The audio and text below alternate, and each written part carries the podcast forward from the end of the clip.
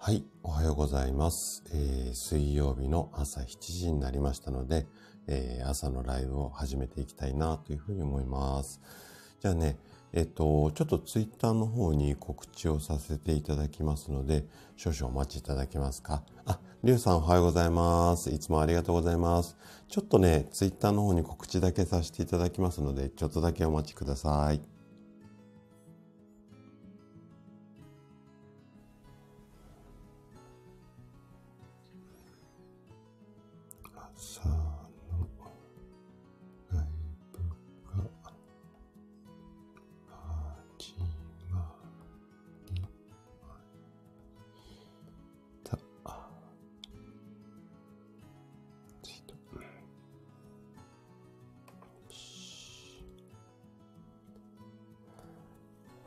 せん。お待たせしました。はい、ありがとうございます。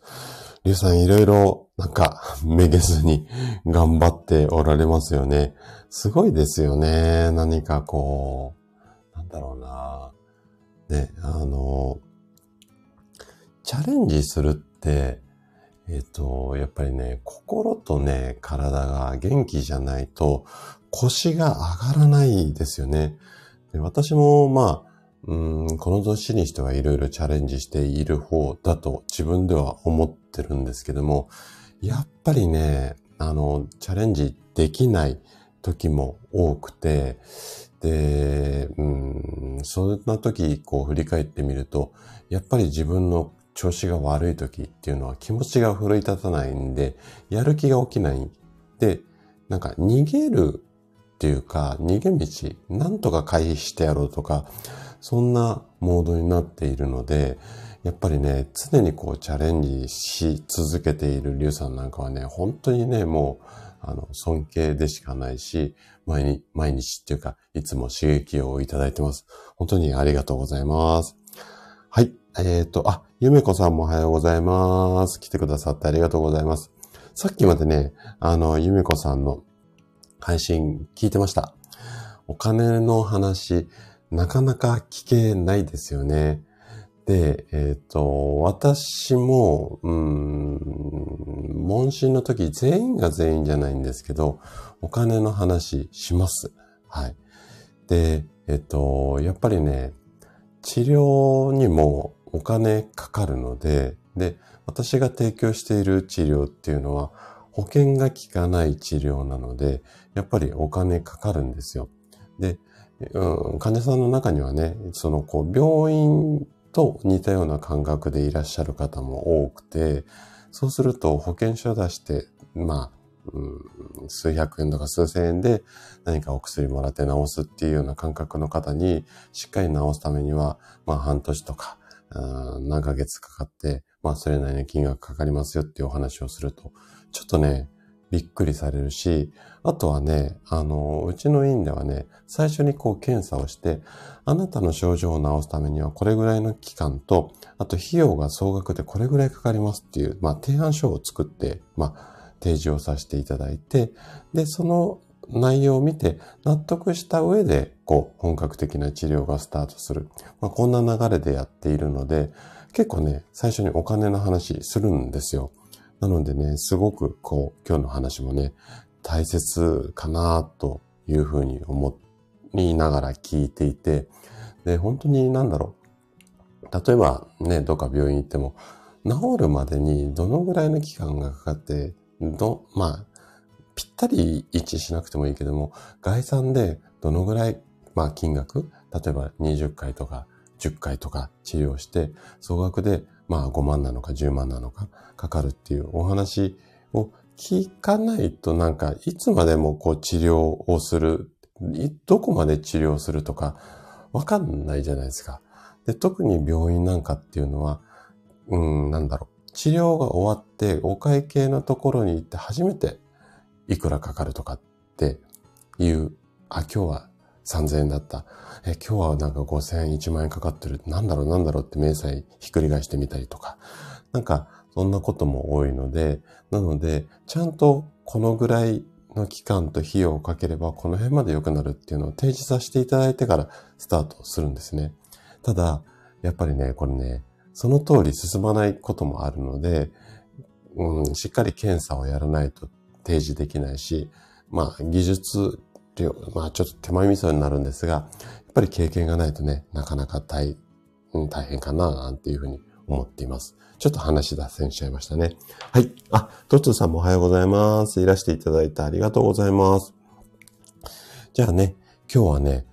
帯状方針についてあれこれ話をしていきたいななんていうふうに思っているんですけれども、はい。で、ちょっとこう本題に入る前に、えっと、一つ、まあ、お知らせってわけではないんですが、今日ね、あのー、うちの会社の顧問税理士さんと、えっと、この後、ちょっと打ち合わせの予定が入っているので、だいたいね、私のライブ、8時過ぎぐらいまで、ちょっとこう、お尻そんなに決めないず、決めずに、まあ、ゆるゆるとやっているんですが、今日はね、ちょっとそういう顧問税理士さんと、こう、打ち合わせが入っているので、まあ、8時前後ぐらいまでお話をさせていただいて、で、スパンと終了させていただこうかな、なんていうふうに思っていますので、はい。えっ、ー、と、ぜひよろしくお願いいたします。はい。あ、師匠もおはようございます。来てくださってありがとうございます。この前は、あの、朗読、ありがとうございました。あの、皆さんからもね、いろいろ反響をいただいて、で、ね、師匠の、うんと、あの作品にお会いしてから、すぐね、朗読したいなと思ったんですけども、なかなかね、ちょっと自分でこう気持ちがコントロールできず、まあ、この前のタイミングになったんですが、はい、本当にありがとうございます。素敵な作品を。はい。いやいやいや、師匠、そんな、あのー、グッドっていうよりも、本当に師匠の言葉をね、お借りして、まあ、うまく気持ちをね、吐き出せたっていう表現がいいのかわかんないんですけど、やっぱりどうしてもね、あの自分の子供のことって胸にしまっている部分があるので、その扉をね、少しだけね、たまにこう開放してあげないと風通しが悪くなるので、少し、はい、師匠の作品のおかげで開けさせていただきました。はい、本当にありがとうございます。じゃあね、今日はちょっとお尻がね、あの、決まっているので、ぼちぼち行きたいと思うんですけれども、で、今日の全体的な流れとしては、まず、帯状疱疹とはどんな病気かっていうところをお話しさせていただいて、で、今度はなんで帯状疱疹ってなっちゃうのっていうところ、まあ、原因とかそういうの変ですね。お話しさせていただいて、あとね、帯状疱疹って結構こう重症化したり合併症になったりしたりだとか、あと最近ちょっと心配されている方も多いと思うんですが、まあ、帯状疱疹と、まあ、コロナの関係ですね。で、最後に予防法みたいな話の流れでいきたいなというふうに思います。じゃあね、そもそも帯状疱疹とはっていうところから話をしていきたいなというふうに思うんですけれども、えっ、ー、と、まあ、いろんなこう難しい説明あるんですが、簡単に言ってしまうと、帯状疱疹って水疱瘡と同じ。あの、なんで同じかっていうと、これね、水疱瘡と同じウイルスで起こる、まあ、病気なんですよ。で、基本的にはね、あの赤い斑点っていうのかな。うん。これが体の左右どちらかのえっ、ー、とね、ここポイントなんですけども、大きな神経に沿って赤い斑点とか水ぶくれが集まって、これが帯状、こう縦にザーとか横にザーってなるので、これで帯状疱疹っていうふうに言われています。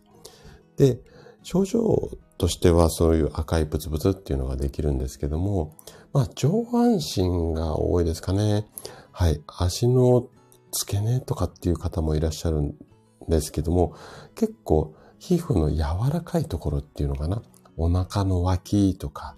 目の周りとか、ちょっとこう柔らかめのプニュプニュしてるところに現れる場合が多くて、顔にね、現れると、ちょっとやっぱりこう見栄えとか、あの、お仕事上も含めて、あの、なかなかね、あの、困っちゃうケースが多いんですけれども、はい、そうなんですよ。あの、師匠、あの、水疱瘡と一緒で、このウイルスで起こる、ウイルスが入ってきて、体の中で暴れることによって、皮膚に炎症が起こるっていう病気なので、で、ウイルス通常通常だと入ってきても、体の中の免疫機能でやっつけられるんですけど、この免疫機能が落ち込んでる時に、これブツブツって出ちゃうんですね。発症しちゃうんですよ。なので、抵抗力が、とか免疫が落ちてる時に、あの、発症しやすいっていうのは、まあ、ストレスの病気って言われるのが、この辺がゆえになっているんですけれども、はい。なので、えっ、ー、と、まあ、後でも詳しくお話ししますけども、この水疱瘡のウイルスっていうところが一つポイントなんですかね。はい。えっ、ー、と、師匠。そうですね。えっ、ー、と、お腹の脇が一番多分、私も肌感覚的に多いかな。あとね、顔ですね。うん、顔もね、結構、あのー、太い神経も走ってるところもあるので、そのあたりって出やすかったりとか、あとね、あの、顔ってよく触るじゃないですか、手で。なので、やっぱりこう、皮膚がかぶれやすいって言ったら変なんだけども、こういうこう症状が出やすいっていうふうに言われていますね。はい。で、えっ、ー、と、本当にね、ひどくなると、夜眠れないぐらい痛みが強くなっちゃう方っていうのもいらっしゃいます。で、大体ね、あのー、数日っていうか、まあ、それなりの治療をすれば、大体こう収まっていくんですけれども、この先ほどお話しした通り、神経に沿ってこうブツブツってでできるので、その神経が傷ついちゃうんですよ。で、その傷つき具合によっては、その帯状疱疹が治った後も痛みが続いてしまう。こんな方もいらっしゃるんですね。このうん、帯状疱疹は治ってるんだけども、その後、こう、神経の周りがまだピリピリ痛いっていうのは、これ帯状疱疹じゃなくて、帯状疱疹後神経痛なんて言われてたりして、この頭文字を取って PHN なんていうふうにも言われたりします。で、これが帯状疱疹で一番多い、いわゆる合併症なんですよね。なので、このあたり、まあ治った後もちょっと痛みを引っ張る方がいらっしゃる。この辺が病気の大きな特徴かななんていうふうに思います。あ、ゆめこさんもあのご経験されているんですね。はい。あの、顔は本当に痛いし、やっぱり気になる方も多くて、で、女性はね、お化粧とかをするじゃないですか。なので、構やっぱり大変っていうか生活に支障があるって方も非常に多いですよね。はい。えっ、と、師匠が、えっ、と、義理のお母様がそうですねって。えっ、と、お顔の痛みがあってっていうことですよね。そうですね。あの、女性はね、これ、はっきりとした医学的なデータはないんですが、結構お化粧をするので、あの、毛穴が開きやすいっていうか、まあそういったことで、えっ、ー、と、うん、顔に出やすいなんていうようなことを言ってる先生もいらっしゃいますね。はい。でね、次がね、ちょっと、あの、びっくりするようなデータをご紹介したいと思うんですが、ね、先ほども言った通り、えー、帯状疱疹って、やっぱりストレスまあ、免疫力が下がってるストレスとか、あとお疲れが溜まっているとかが原因で、まあ、免疫力下がってる時もそうなんですが、年齢を重ねたこと、いわゆる加齢ですね。私この言葉あんまり嫌いなので使いたくないんですが、加齢が原因になって発症するっていうケースも非常に多いんですよ。で、データを見ると、私もね、ちょっと気をつけなきゃいけないんだけれども、50歳以上の方の発症率っていうのがぐーんと上がります。で、ここもね、ちょっとびっくりするという方も多いと思うんですが、これ50歳以上からぐんと発症率上がって、80歳までに約3人に1人が帯状疱疹にかかるっていうふうにもう統計が出ています。3人に1人って結構多くないですか？はい。なので、どなたにもこの帯状疱疹かかる可能性っていうか、まあ、ほぼほぼかかることが多いんじゃないのかな。で、私もね、実はかかったことあります。で、これはサラリーマンの時代で本当に忙しかった時にやっぱかかりましたね。はい。なので、ちょっと皆さんもね、あのー、気をつけていただけたら、特にね、50歳以降の方は発症率、あのー、高くなるので、特にね、この免疫のあたりは、まあ、後で具体的な方法もお話ししますけれども、えっ、ー、と、意識していただけるといいかなというふうに思います。はい。えっ、ー、と、そうですね、師匠合併症なんですよ。で、えっ、ー、と、リュウさんが、あ、周囲の方も、うん、よくできてますと。僕もストレス そうですね。まあ、ストレスない方ってなかなかいらっしゃらないので、そうですね。3人に1人なので残り2人入りたいですよね。はい。あ、そうなんですね。師匠義理のお母さんがマスクをつけると、うん、本当にね、そう。マスクはね、いろいろありますよね。で、ちょっとね、話が脱線しちゃうんですが、朝ツイッター見てたら、なんかニュースが出てて、あの、例のアベノマスクが一人一枚作るのにいくらかかったのかって今黒塗りで資料が公表されているんですが、そこをちゃんと公表しなさいっていう裁判所が命令出したなんてそんなニュースが入ってましたね。うん。なんかね、あの、マスクいろいろありますね。本当に。うんね、今も私はもう外を外出してるときはね、あの、できるだけこう、空気いっぱい吸いたいので、マスク外したりしていますけども、やっぱり仕事中はね、マスクして患者さんとお話をしてるので、うん、なんかいろいろ思うところはあるんですけどね。はーい。えー、っと、皆さん同士でおはよう、あのー、ご挨拶ありがとうございます。はい。シュウさんもおはようございます。いらしていただいてありがとうございます。朝ごはん終わりましたかね？はい。ありがとうございます。今日は、あのー、先ほどね、ライブでもね、ヤナさんにお伝えした通り、帯状疱疹について、今いろいろとお話をしてきて、で、帯状疱疹は免疫力が下がっちゃうと、あのー、かかりますよっていうことと、あとね、50代以上だと発症率、ね、私も周さんも絡んでると思うんですが、50代以上だと発症率が高くなって、80歳までに3人に1人がかかるっていう、まあこんな特徴がありますよっていうところまでお話をさせていただきました。はい。あ、ハチさんもおはようございます。来てくださってありがとうございます。はい。えっ、と、リュウさん、そうですね。はい。あのー、いろいろと、まあ、日頃からね、ケアをしていけば、おそらくね、防げる病気かなと思っていますので、はい。あのー、ぜひぜひケアを、あの気をつけてください。もしね、興味あったらアーカイブでも楽しんでいただけると嬉しいです。はい。えーと、そうですね。じゃあちょっとお話に戻らさせてもらって、じゃあね、帯状疱疹。はい。あ、師匠もありがとうございます。はい。あのー、お仕事頑張ってください。はい。またね、あのー、お時間ありましたらアーカイブも楽しんでいただけると嬉しいです。じゃあね、こっから、なんで帯状疱疹起こっちゃうの？っていうことをね、話をしていこうかなというふうに思うんですけれども、これね、またね、ちょっとびっくりするような、あの、話をね、していこうかなというふうに思うんですけれども、先ほど、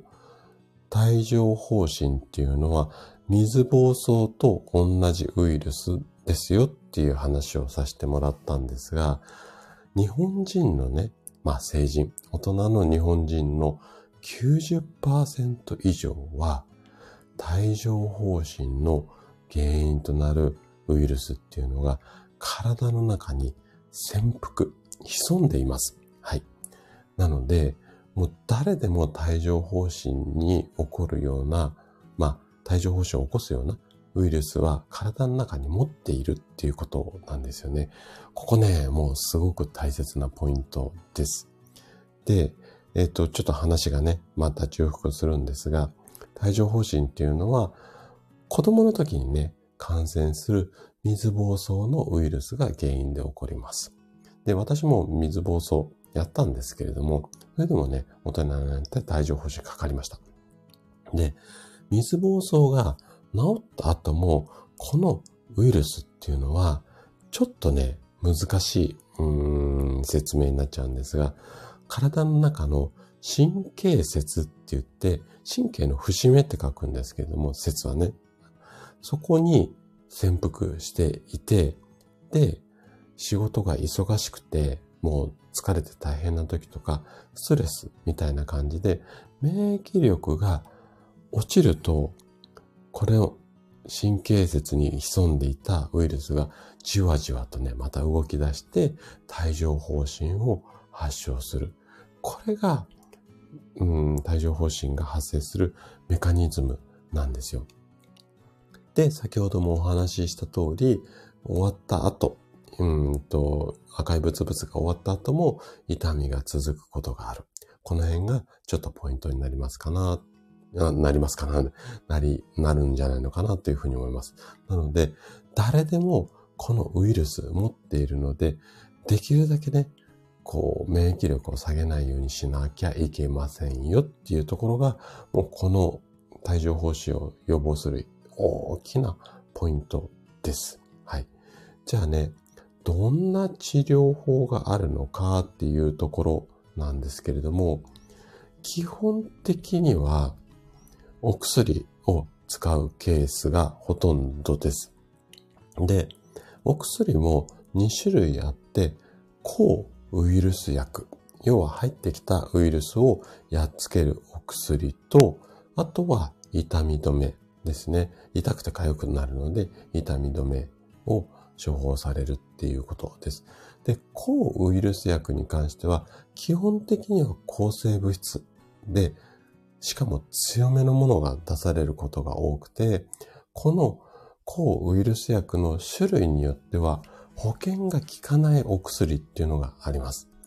で、それを、うんと、処方される場合は、ちょっとね、薬局でのお支払いが高くなる。うん。こんなことが多いので、ここはちょっと気を、気をつけるっていうか、でも飲みなさいって言われたら飲む、飲むしかないんですけども。で、私も帯状疱疹かかった時、この抗ウイルス薬、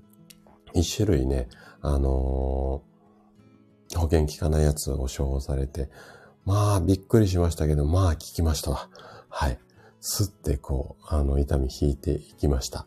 はい。なので、まあ、このあたりはね、ちょっとこお薬、うん、先生の判断にもよるんですけども、こういった治療法がなされますよっていうことと、あと、先ほどお話しした帯状疱疹終わった後も、ちょっとあの痛みがピリピリ続く方が今、いますよっていう話したんですが、この帯状疱疹後神経痛に関しても、まあ、痛み止めが、えー、処方されることが多くて、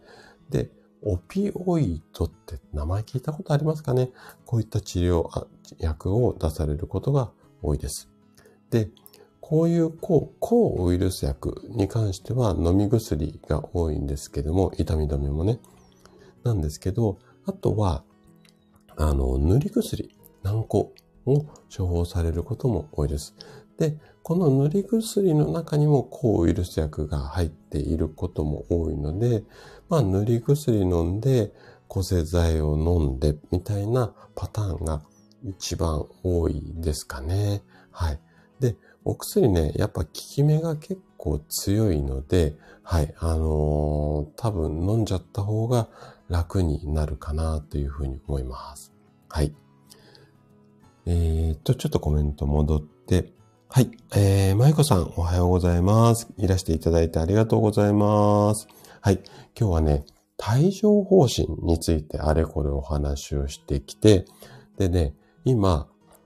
うんと、帯状疱疹ってなんで起こっちゃうのっていうところ、水疱瘡のウイルスがこう原因ですよっていうことと、そのウイルスっていうのは日本人の大人では90%以上の方が持っているので、誰でも帯状疱疹起こっちゃう可能性があるので、まあ気をつけましょうね。そんなお話をさせていただいてます。はい。はい。えっ、ー、と、ちょっとね、今日は駆け足でお話をしていきたいので、引き続き言っちゃいますね。じゃあ、今度はね、帯状疱疹で、まあ、合併症、他の病気を発症しちゃいますよっていうようなことをね、話をしていこうかなというふうに思うんですけども、で、先ほどもね、ちょっと紹介した、したんですが、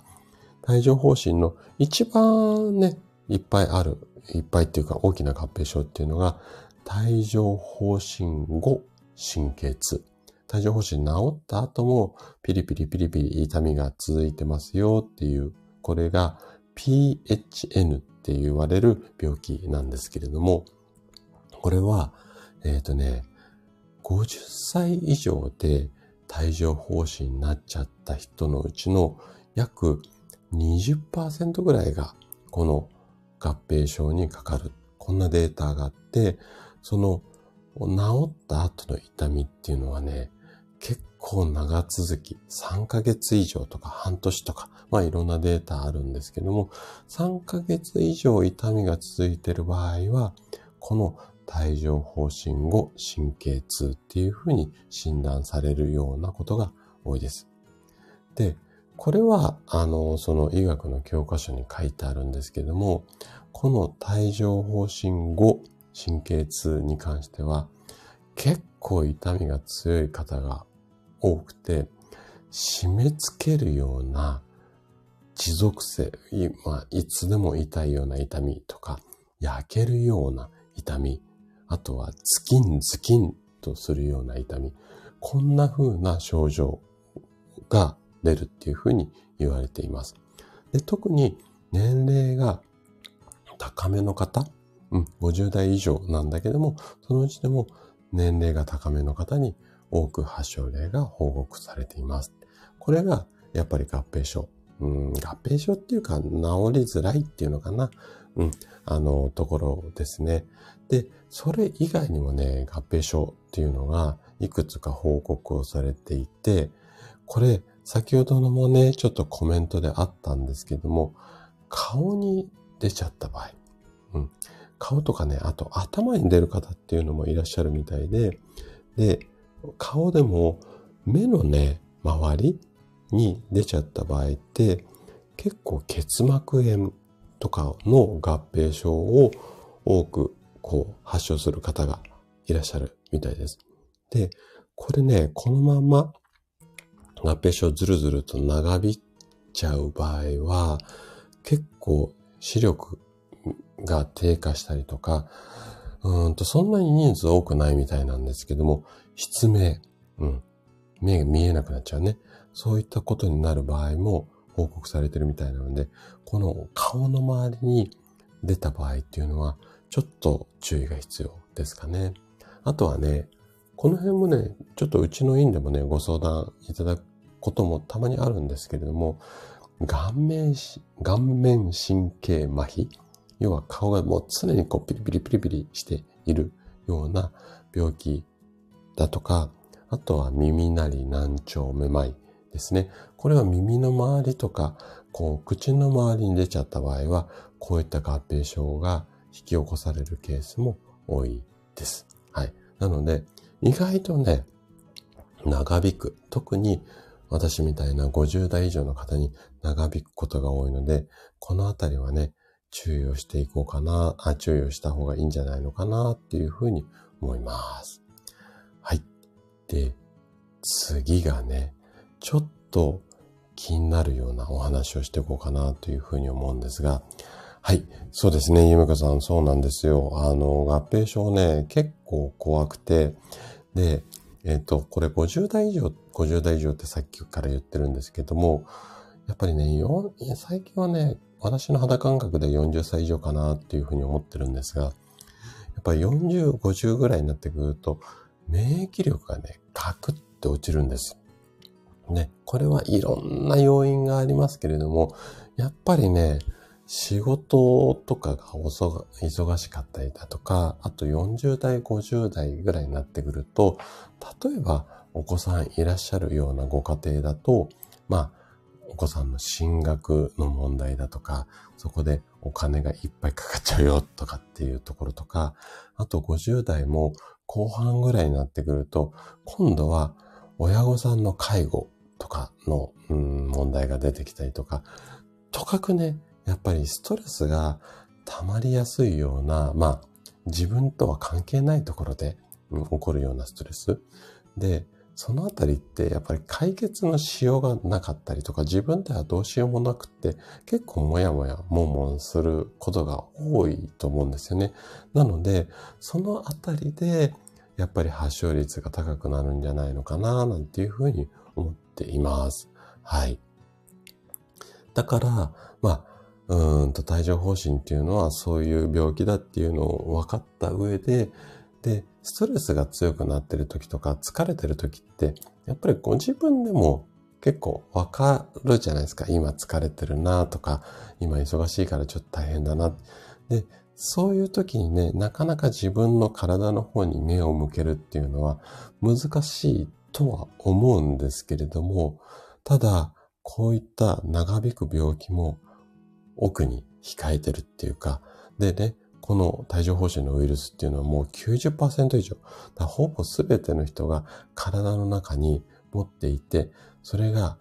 出るぞ出るぞってこう、うん、待ち構えているので、そういうことがあるっていうのがね、ちょっと頭の片隅にでもあれば、まあ、普段からね、ちょっと疲れたら早めに寝ようとか、あの、ケアしていただけるかなと思って、今日この話をさせてもらってるんですけれども、はい。なので、まあね、ちょっと、今のところも参考にしながらね、えっ、ー、と、いろいろご自身でケアしていただけるといいかなというふうに思います。はい。あ、ゆっきーさんもおはようございます。来てくださってありがとうございます。今日はね、帯状疱疹についてあれこれ話をしてきて、で、帯状疱疹はね、どんな、うーん、原因で起こっちゃうのか。まあ、水疱瘡のウイルスなんですけれども、それが原因で起こって、もうね、大人の人だったら誰でも起こる可能性がありますよっていう、そんな話をさせていただきました。で、こっからはね、帯状疱疹の予防法であったりだとか、あとは帯状疱疹と、えっ、ー、と、コロナの関係についてね、えっ、ー、と、ちょっとね、話をしていこうかなというふうに思います。はい。あ、職味さんもおはようございます。いらしていただいてありがとうございます。はい。えー、っと、まゆこさんが予防接種聞きますか？っていうご質問なんですけれども、はい。あのー聞くか聞かないかで言うと、聞いている方が非常に多いみたいですね。で、後でね、紹介しようかなというふうに思ったんですけども、50歳過ぎるとそういう発症率が高くなるので、50歳過ぎた方は帯状疱疹の予防接種っていうのができます。はい。なので、えっ、ー、と、もしね、不安であれば帯状疱疹の予防接種、あの、受けていただいてもあの、すごくいいと思います。で、えー、っとね、これ、多分帯状疱疹予防接種とかって検索すると、まあ、詳しいところで、どこの病院で受けられるかとか、確か、なんかそういうのをまとめたサイトみたいなのもあると思う、あったと思うんですよ。これ、あの、ちょっと、だいぶ前に調べたことなので、薄い記憶なんですけれども、なので、えっ、ー、と、ちょっとご自身でググっていただいて、はい、あのー、いろいろ、あの、予防接種、病院も、あの、検索していただいて、興味あればね、あの、受けていただければいいかな、なんていうふうに思います。はい。えーと、カズハ、カズハさん。はい。おはようございます。はい。初めて、はい。あの、いらしていただいてありがとうございます。えっ、ー、と、生体院の院長をやっております、高田と申します。えー、毎週水曜日にね、えっ、ー、と、健康情報をお届けしていて、あ、毎週水曜日じゃない。毎朝7時にね、健康情報をお届けしていて、水曜日はね、あの、ライブでね、はい、あの、お話をさせていただいてます。えっ、と、職人さんが、帯状疱疹の予防接種も気になりますよね。そうですよね。あの、国がある程度お金を出して、えっ、と、予防接種、あの、推奨しているみたいなので、あの、気になる方はね、えっ、と、積極的に受けていただいてもいいかなというふうに思います。で、まあ、効くか効かないか。うん、これはね、もうインフルエンザの予防接種もそうなんですけども、全員に効くかどうかっていうのはちょっとごめんなさい。私もわかりません。わかりませんけれども、あの予防接種って基本的に考え方、あの、一緒なので、えっ、ー、と、インフルエンザの予防接種とかも、打っておくと絶対にかからないわけではなくてて、打っておくと、もしかかったとしても症状が軽めに済みますよっていうような内容なので、えっ、ー、と、この対処方針に関しても、基本的には同じような状態かなというふうに思うので、まあね、あのー、気になる方はちょっとご自身で検索していただいて、で、50歳以上の方はね、あの、売ってますので、はい、あの、売っていただければいいかなっていうふうに思います。はい。えっ、ー、と、一郎さんもおはようございます。いらしていただいてありがとうございます。はい。えっ、ー、と、じゃあ、シュウさんね、えっ、ー、と、今からね、コロナとの関係をね、いろいろ、いろいろっていうか、そんなにね、データ出てないので、お話をしていこうかなというふうに思いますけれども、これね、国内での研究データっていうのが、ちょっと私もいろいろこう、うん、調べたんですけども、はっきりとしたものを見つけられませんでした。で、えっ、ー、とね、アメリカのね、えっ、ー、と、ある研究機関でかなり大規模な研究がなされたみたいです。で、えっ、ー、と、どんな研究かっていうと、水疱瘡とか帯状疱疹のウイルスがどれぐらい活性化するかっていうような調査なんですけども、ここでも、うんとね、えー、50歳以上で、えー、コロナと診断された人っていうのは、診断されなかった人と比較して、帯状疱疹に発症するリスクが非常に高いっていうような報告がアメリカの研究機関で出されています。で、ここね、具体的な数字っていうのが、ちょっとちゃんとしたのが見つかりませんでした。えっ、ー、と、おおよそとか、あとはネット上の、うーん、話とかっていうのも出ていたんですけれども、何人に一人っていうところまでが、ちょっと公的な機関で出されたものがなかったので、ちょっと人数までは、ちょっとここでお話しするのを割愛しようと思うんですけれども、ただ、50歳以上でコロナになってしまった方っていうのは、その後、帯状疱疹にかかるリスクがぐんと上がる。ここはね、ちょっと、あのー、頭の中に入れておいた方がいいかなというふうに思います。はい。えーと、はい。そうですね。一郎さんね、そうでしたよね。帯状疱疹、本当に痛かったですという。2週間経った痛、うん、経った今も痛み止めを飲まないとかなり痛いですということで、なるほど。うんと、一郎さんのご年齢がちょっと 私が把握してないのであれなんですけども、先ほどもね、ちょっとお話をしたんですが、あ、57歳ですか。えっ、ー、とね、50歳以上で帯状疱疹になった方は、えっ、ー、と、その後、うんと、痛みが続いてしまう帯状疱疹後神経痛。これ PHN なんて言われたりするんですが、これにえっ、ー、と、かかる方が、うん、約20%、こんなデータがあるんですよ。はい。なので、50歳以上で帯状疱疹かかっちゃいました。で、その後も、ちょっと痛みが神経に沿ってピリピリピリピリ痛い状態が3ヶ月以上続くと、これ帯状疱疹後神経痛って病院で診断されるんですが、この、このた、うんと、合併症っていうのかな。その後も神経痛にななっちゃう方っていうのは約20%。こんなデータがあるので、このあたりね、ちょっと病院さんとね、あのー、相談しながら、ね、いろいろ、その痛み止めのお薬もあるみたいなので、このあたりをね、病院さんでうまく処方していただきながら、ちょっとこう様子を見ていただいて、で、あとは、あの、一郎さんもね、忙しくされているので、できるだけね、休息をしっかりとっていただいて、あの、ゆっくり寝て、美味しいもの食べて。で、後でね、この後、お食事で、ちょっとこう、うん、ケアするってことも、この後ね、お話をしていきますので、そのあたりも参考にしていただきながら、えー、ケアしていただけるといいかなっていうふうに思います。はい。じゃあね、えっ、ー、と、帯状疱疹にならないためには、どうしていけばいいのかっていうことなんですけども、これはね、もう本当にね、あのー、これって言った特効薬、ごめんなさい、ないです。ないので、もう常日頃から免疫が下がらないように、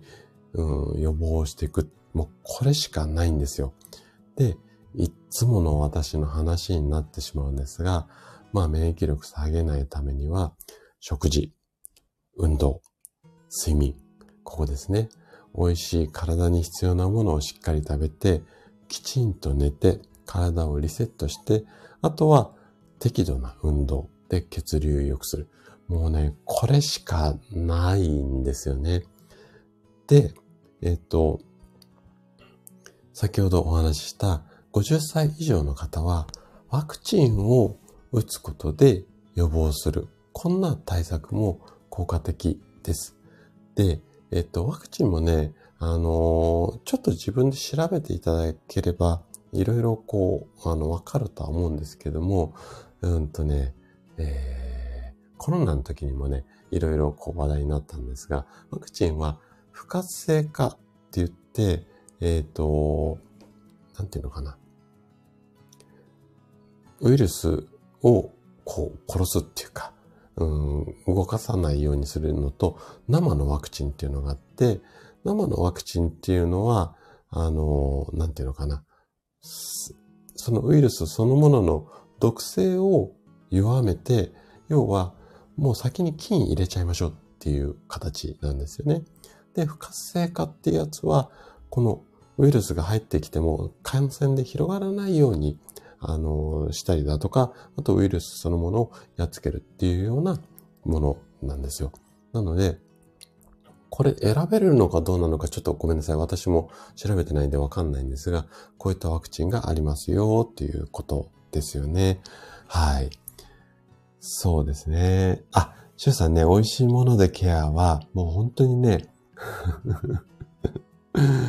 ジャンクフードとアイスじゃなきゃいいですシュウさん大好きなアイスがね、ちょっと体にいいもののカテゴリーには私の中では入ってないのでごめんなさいなんですけど、で、後で、えっ、と、この後ね、すぐね、こんなものだともしかしたら効果あるんじゃねえのっていう話はしていきますので、はい。えっ、と、ちょっと楽しみにしてください。はい。で、えっ、と、皆さん、泣き笑いで。そうなんですよ、一郎さんね。もうね、ここはね、免疫力を上げていくしかね、やっぱりね、方法ないんですよね。うん。なので、できるだけね、ちょっと特効薬はないんですけども、そのあたりをちょっと意識していただくしかないかなというふうに思います。はい。えっ、ー、と、ヤナさんおはようございます。えー、いらしていただいてありがとうございます。満員電車いつも、はい、ご苦労様です。えっ、ー、と、帯状疱疹30代にご経験なさってるんですね。で、最初に言ったお医者さんは、単なるかぶれでしょうと塗り薬を処方されました。セカンドオピニオンで帯状疱疹と診断され、数日間で治りました。その後しばらくピリピリした痛みがたまに残りました。なるほどね。あの、皮膚科の先生でも、結構診断ね、難しいみたいですね。水疱瘡と帯状疱疹って。で、年齢である程度、こう、枠を決めて判断してる先生もいらっしゃるっていうのを、なんかの話でね、ドクターから聞いたことあるんですけども、なので、やっぱり50代以上ね、発症率高いみたいですね。で、えっ、ー、と、あ、昭和のオタクさんもおはようございます。ありがとうございます。はい。あの、もう準備しながらでも全然 OK なので、で、今日帯状疱疹についてね、あれこれお話をしています。はい。で、一郎さんは、えー、ワクチンは効果あるのですね。帯状疱疹にかかった後は、5年はかからないと言われました。そうですね。あの、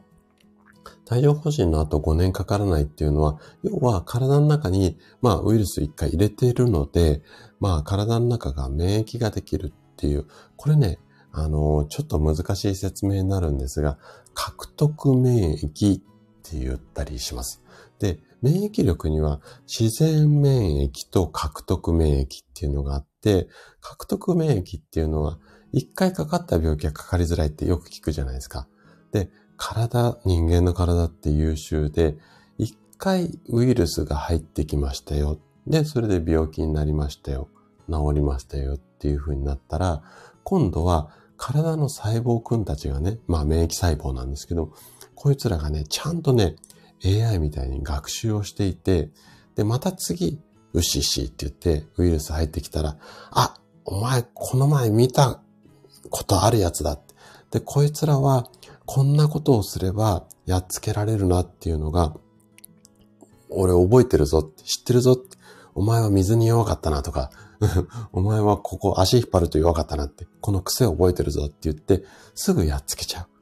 こういった力が作用されるので、一回かかった病気はすぐにこの体の中の免疫細胞がやっつけてくれるので、病気発症しない。これが獲得免疫の、あの、システムっていうか、うん、機能なんですね。なので、5年かからないって言われてるんですが、えっ、ー、と、まあ、その5年もね、ちょっと個人差あったりだとか、あとは、まあ、5年以上経ったらどうなのっていうと、やっぱりね、細胞もね、新しいのに生まれ変わったりするし、忘れちゃうので、やっぱり5年ぐらい経つと、その効果が薄れてきちゃいますよっていうところですね。はい。ちょっと話脱線しちゃいましたけど、こんなのがありますよっていうことですね。はい。えっ、ー、と、皆さん同士でご挨拶ありがとうございます。はい。そうですね。痛み続く方が多いですよね。はい。そうなんですよ。で、そうそう。で、ゆめこさんね、獲得免疫も確かにすごくいい機能なんですけども、やっぱり上げていきたいのが自然免疫ですよね。で、こういう自然免疫、もともと作ってる免疫機能っていうのが、あの、しっかり働いているから、だから私たちは病気にならずに済むんですよね。で、ちょっと話脱線しちゃうんですけども、人間の体って毎日ね、癌、あの、怖い怖い癌ありますよね。癌細胞っていうのも毎日できているんですよ。自然発生。なんだけども、みんな癌にならないじゃないですか、そんなに。あの全員が全員。これは自分の体の中の免疫細胞が毎日、まあ2、30個の癌細胞ができちゃうんですけども、これをきちんと免疫細胞っていうやつがやっつけてくれる。だから、癌にかからないで、発症しないで、普段から健康でいられる。こんなシステムがあるんですよね。なのでね、免疫はね、本当にね、大切だし、やっぱりこう常に下がらないようにしていくっていうのは、もう元気な時でも意識してもらいたいですね。はい。じゃあね、ちょっと話脱線しちゃったので、ちょっと食事の方に戻っていきたいかなというふうに思います。はい。あ、アリさんもおはようございます。あ、潜って聞いてらっしゃったんですね。はい。あの、お聞きいただいてありがとうございます。まあね、あれこれ今日は話をしていきましたが、やっぱどんな病気でもそうですけども、まあ、あの、食事、睡眠、運動は本当に大切かなって、なんか地味なんですけどね、大切かななんていうふうに思います。はい、ありがとうございます。じゃあね、今度、帯状疱疹を予防するうん、予防するってあえて言い方をしますけど、予防できないんだけどね。あの、帯状疱疹のリスクを軽減するために食べた方がいい食べ物。このあたりをね、ちょっとね、あのー、やっていこうかなっていうふうに思うんですが、これね、うんと、残念ながら、また、えー、っと、海外の研究データになるんですけども、ロンドンのある研究団体っていうのかな？民間の会社さんなんですが、そこがやったあの研究データです。いきますね。どんなデータかっていうと、帯状疱疹のリスクと、ある栄養素。これね、栄養素いくつかあるんですが、ビタミン A、ビタミン B6、ビタミン C、ビタミン E、あと、葉酸、亜鉛、鉄。ちょっと栄養素いっぱいありましたね。これらの栄養と、あとはね、果物と野菜。このあたりの食事を食べたときに帯状疱疹のリスクが上がるか上がんないか。こんな研究データがあるんですよ。で、まず、先ほどお話をしたビタミン A だとか B6 だとか C だとか E だとか C なんかね、抗酸化作用があるので、まあね、ちょっと効きそうな気がするんですが、こういったものを積極的に食べた人は、あんまり、こう、発症するしないっていう研究、研究っていうかデータに影響が出ませんでしたっていうことなんですよね。だから栄養素ではそんなに、あのー、関係なかった。だけど、果物。これを食べた人っていうのはちょっと面白い研究データが出たみたいなんですよ。週に1個未満。だからほとんど食べ物、あ、食べ物、ごめんなさい。果物、口にしなかった人っていうのは、1日に3回以上果物を食べた人。まあ、1日3回以上果物っていうのも、ちょっと、まあ、多いかなっていうところはあるんですが、まあね、こういった比較、研究データなので、で、1日に3回以上果物を食べた人と比較して、帯状疱疹発症のリスクが3倍以上あるっていう、こんなデータなんですよ。なので、まあ、果物を食べた方が帯状疱疹、もしかしたら防げるんじゃないの？っていうところなんですよね。はい。じゃあ、なんでこのあたりが果物効いたのかなっていうところと、あと果物の種類にもよるとは思うんですけれども、で、ここでポイントとなってくるのが、ビタミン C なんですよ。で、えっ、ー、と、ビタミン C っていうのは、発症後、帯状疱疹発症した後なんですけども、痛みや痒みを軽減させる効果がある。こんな研究データあります。実際のところ。で、このビタミン C っていうのは、お医者さんだったら点滴みたいな感じで、静脈って言って、まあ、細い血管に、あの、治療として注射できたりするんですよ。で、こういったビタミン C の注射をした方っていうのは、うんと、帯状疱疹の治りがいいっていうのかな。あの、症状が軽減されるっていうような、あの、例もあるみたいです。ただ、全員が全員に効いているわけではないんですけれども、なので、ビタミン C を多めに取ってあげると、もしかしたら、あえてもしかしたらですよ。もしかしたら帯状疱疹予防できるんじゃないのかなっていう風なところですね。じゃあビタミン C っていうと、まあ、レモンもそうだし、イチゴとか、あとキウイなんかにも多めに入っているので、まあ、そのあたりを食べていただくっていうのも一つ方法としてはいいかなというふうに思います。ただ、今の研究データお話ししたんですけども、1日3回果物っていうところが比較になってたじゃないですか。で、果物って種類によっては、果糖って言って、要は甘さが多めのものが多いので、食べ過ぎるとちょっと糖を取りすぎちゃうんですよね。なので、これちょっと果物を効く可能性あるんだけど、食べ過ぎ注意です。はい。ここら辺がちょっとポイントかなというふうに思います。はい。じゃあちょっとね、あの、コメントの方に戻りたいんですけれども、どこまで行ったかな？えー、っと、あ、シュさんもいつもメモありがとうございます。本当に助かります。ありがとうございます。あ、ワイワイさんもおはようございます。来てくださってありがとうございます。あかりさんもすいません。忙しいのにいつもありがとうございます。はーい。今日はね、帯状疱疹についてあれこれお話をしていて、まあ、あのー誰でもかかるような水疱瘡が元になった水疱瘡のウイルスが帯状疱疹を引き起こしますよっていう話と、もしかしたらビタミン C を多めにとっておくと、帯状疱疹予防できるかもっていうところまで今お話をさせていただきました。はい。えー、と、果物野菜は大事。そうなんですね。塩さん、いつもメモ本当にありがとうございます。助かります。はい。えー、ヤナさんが、そうですね。リンゴは医者いらずって言いますもんね。本当にそうですね。で、私ね、あの、どら焼きもそうなんですけど、ヤナさん。リンゴも結構好きで、えっ、と、毎日食べてます。もう一年中毎日私はリンゴをいただいてます。大体、えっ、と、夕飯に食べることも多いんですけども、休みの日はね、朝も食べてます。で、冬場は国産のもの、夏はね、国産ほとんど出回ってないので、海外、外国産、ニュージーランドが多いんですけども、ちょっとね、酸っぱめのリンゴ。もうね、1日3切れ、4切れぐらいですけど、ほぼ毎日食べてます。はい。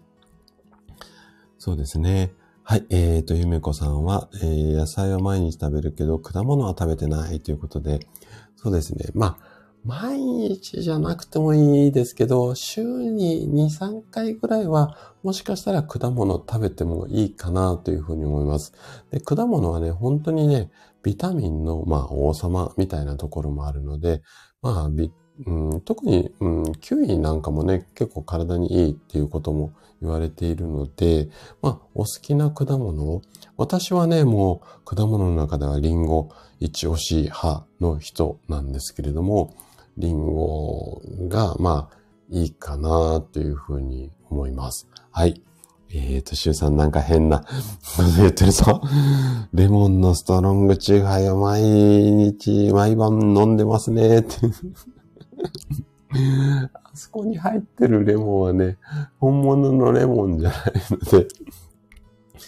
で、もしね、シュウさんはね、ちょっとこう場所的にどうかなとも思うんですけども、もしあれだったら果物いろいろあると思うので、えっ、と、チューハイと、まあ炭酸水買ってきていただいて、そこに、お安いんだったらね、生のレモンだとか、こう、まあ、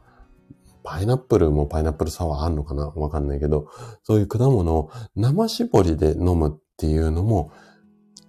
いいかなっていうふうに思います。あの、缶チューハイの中に入ってるものは人工のレモンだったりグレープフルーツだったりするので、やっぱり生のものの方がビタミン取りやすいので、生搾りおすすめです。はい。で、缶チューハイに生搾りって書いてある生搾りは本物の生搾りじゃないので、ちょっと注意をしてくださいね。はい。あ、もうあがりさんね、本当に多分今すごく忙しいと思うので、もうね、アーカイブ適当にちょちょっと、うん、聞いていただいて、最後のね、今お話ししたビタミン C のところなんかは、ちょっとあんまりこうご存知ない方も多いと思うので、はい、あの、聞いていただけるといいかなというふうに思います。はい、えーっと、職味さんがビタミン C についてちょうど今朝、公式 LINE でお話ししましたと、あ、今朝なんですね。昨日じゃないですよね。多分、あの、昨日 LINE 開いた時多分職味さんからいただいて、あ、昨日じゃなかったかな？ちょっと、うん。あの、後で見てみますね。はーい。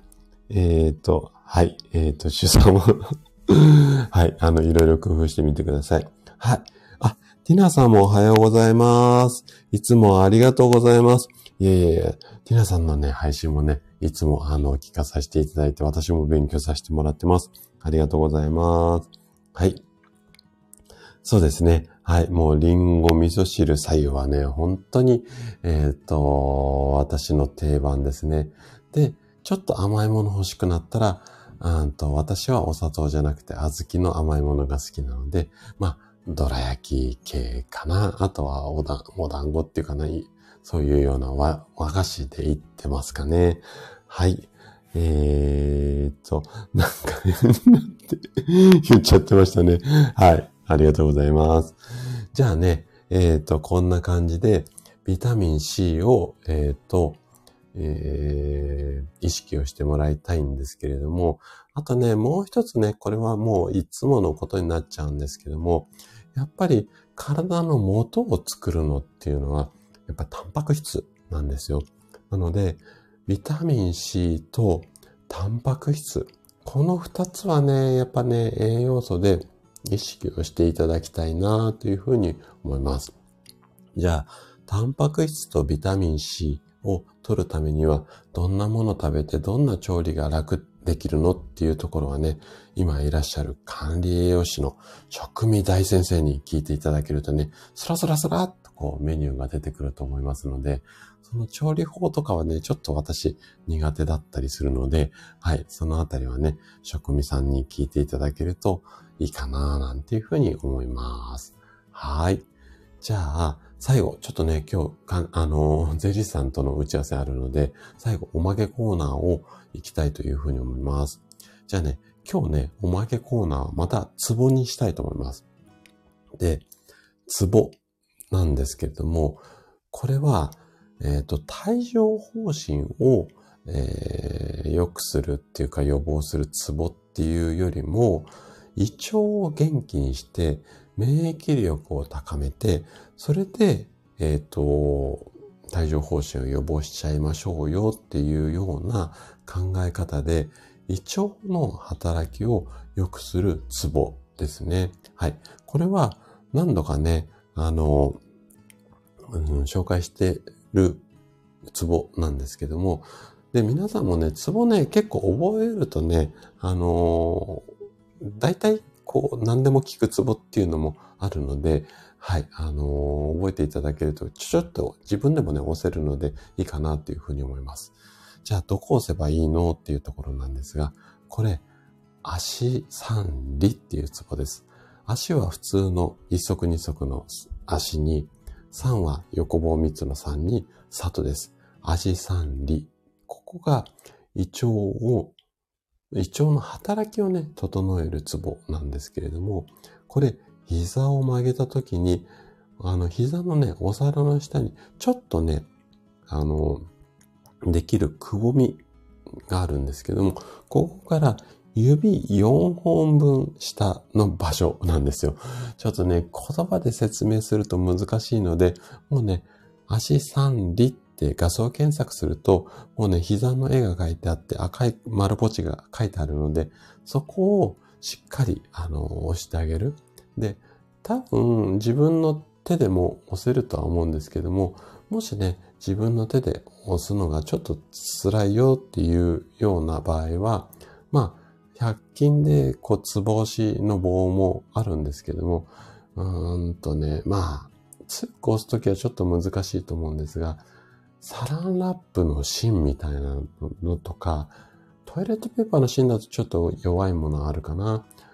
そういったこう、ああいう丸まってるものの芯とかで押す押すっていうのも手なので、この足三里、しっかり押してあげると、胃腸の働きが良くなって、で、胃腸にはね、もう免疫細胞を作るような機能っていうのもあるので、このあたりをね、しっかりグイグイ押して、えー、帯状疱疹を予防していただけるといいかなっていうふうに思います。はーい。週3のメモの最後、職味さんのチャンネルさい、うん、参考ということで、はい、ありがとうございます。はーい。そうですね。あの、あれこれお話をしてきましたけれども、やっぱり、あの、ストレス溜めないっていうのが一番、あの、重要ですし、で、帯状疱疹ね、あの、なんかこれはちょっと私の肌感覚なんですけども、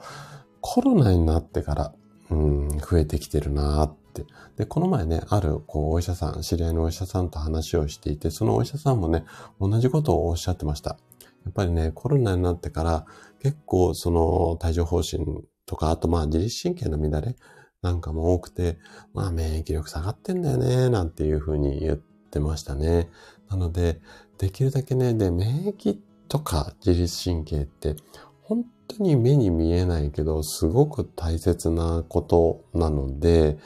できるだけね、あの、意識をしていただいて、で、なかなかちょっと意識するって難しいとは思うんですが、今日はね、ライブなので1時間ぐらいお話ししてますけども、私のね、あのー朝配信は、だいたいまあ5分から10分ぐらいなので、こんなのも聞いて、毎朝ね、ちょっと耳を傾けていただけると、まあ、あ、そういえば、なんか免疫とか体のことを気にしなきゃなっていうような意識も芽生えてくるんじゃないのかなと思うので、ぜひね、あの、時間あったら、配信の方も耳傾けていただけると、毎日配信していますのでね、あの嬉しいかなというふうに思います。最後ね、自分のあの番組を宣伝して終わりっていう、なんか、どうかなっていうところはあるんですが、まあね、今日はこんな感じで、えっ、と、お伝えしたかったことすべてなので、ぼちぼち終了していこうかな、なんていうふうに思います。はい。えっ、と、シュさんもメモありがとうございます。はい。で、シュさんはね、これから多分忙しい時期になってくると思うので、やっぱりね、お疲れ、だんだんだんだんね、夏に向けて溜まってくる。ね、そちらはね、やっぱり暑さ厳しいと思うので、このあたりもね、あの、自律神経とか免疫、あの、意識をしていただいて、夜は美味しいお酒飲んでコテって出るのが多分一番だと思いますのでね、はい、ぜひ参考にしていただければいいかなというふうに思います。はい、えー、っと、アリさんは、ほんま、えー、っと、意識大切です。ありがとうございます。そうなんですよね。ちょっと毎日ちょこちょこっとこう思い出してあげるっていうのがすごく大切だと思うので、まあそんな意味も込めてね、毎朝頑張って配信してますので、まあ何かね、ヒント持ちか、持ち帰っていただけるといいかなというふうに思います。はい。えー、っと、シュウさんは、そうですね。あ、ウグイスが下から飛んできました。ありがとうございます。はい、ありがとうございます。そうですね。シュウさんね、私も、あの、税理士の先生には今日はね、冴えない帳簿をね、ちょっと見ていただこうかなと 思っています。1月、2月がね、ちょっとやっぱり本当に冴えなかったんですけど、まあ、まあ、コツコツ頑張ります。はーい。あ、ゆきさんも毎日、毎日参考になってますということでありがとうございます。はい。えー、一郎さんもありがとうございました。ゆめかさんもありがとうございます。えー、っと、職味さんは、私の配信は永久保存版なので、どんどん宣伝しちゃってください。まあね、元営業マンなだけに宣伝が下手なんですよ。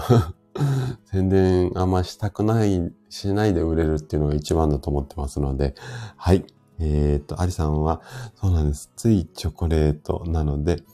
今朝は食べてます。せん。私の放送で、えっ、と、意識持っていきます。ということで、はい、ありがとうございます。チョコレートもね、あの、まあ、ついつい手伸びるの悪くないと思いますし、私もね、チョコ、あの、たまに、えー食べちゃってます。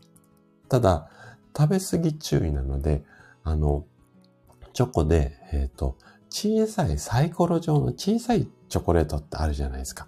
うちで食べるチョコレートってあれなんですよ。なので、1回に食べる量は1個までとか2個までって自分の中でルール決めているので、あの、いろんなチョコレートの商品あると思うんですけども、もうね、個数に分かれていて、ちびちびできるような、そんなタイプだとコントロールしやすいのかな、なんていうふうに思うので、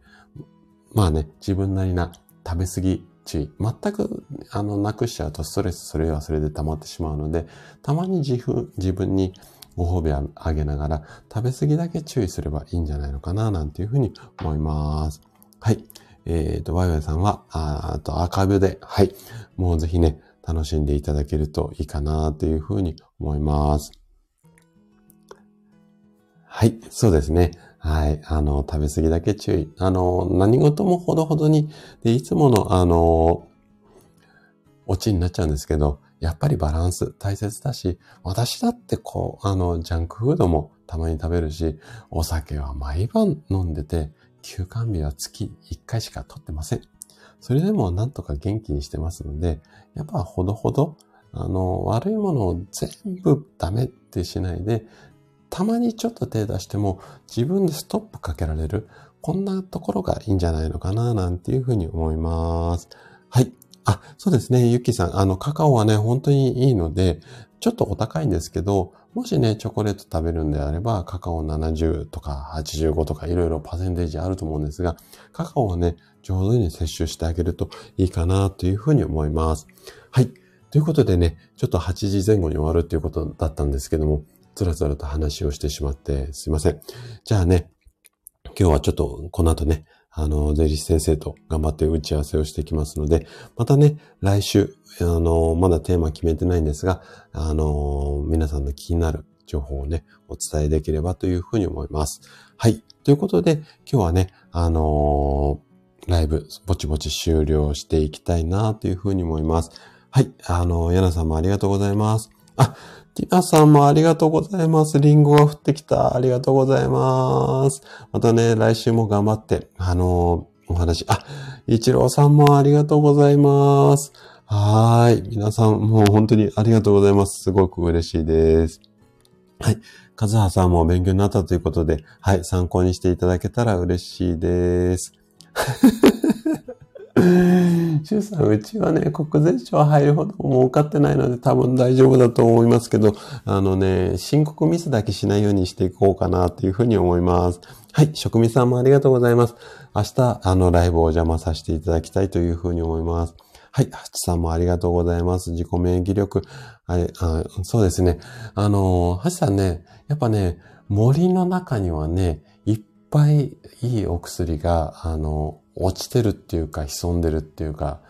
漂ってるっていうか、あると思いますので、あのー、森で免疫力をしっかりね、あの、高めていただけるといいんじゃないのかな、なんていうふうに思います。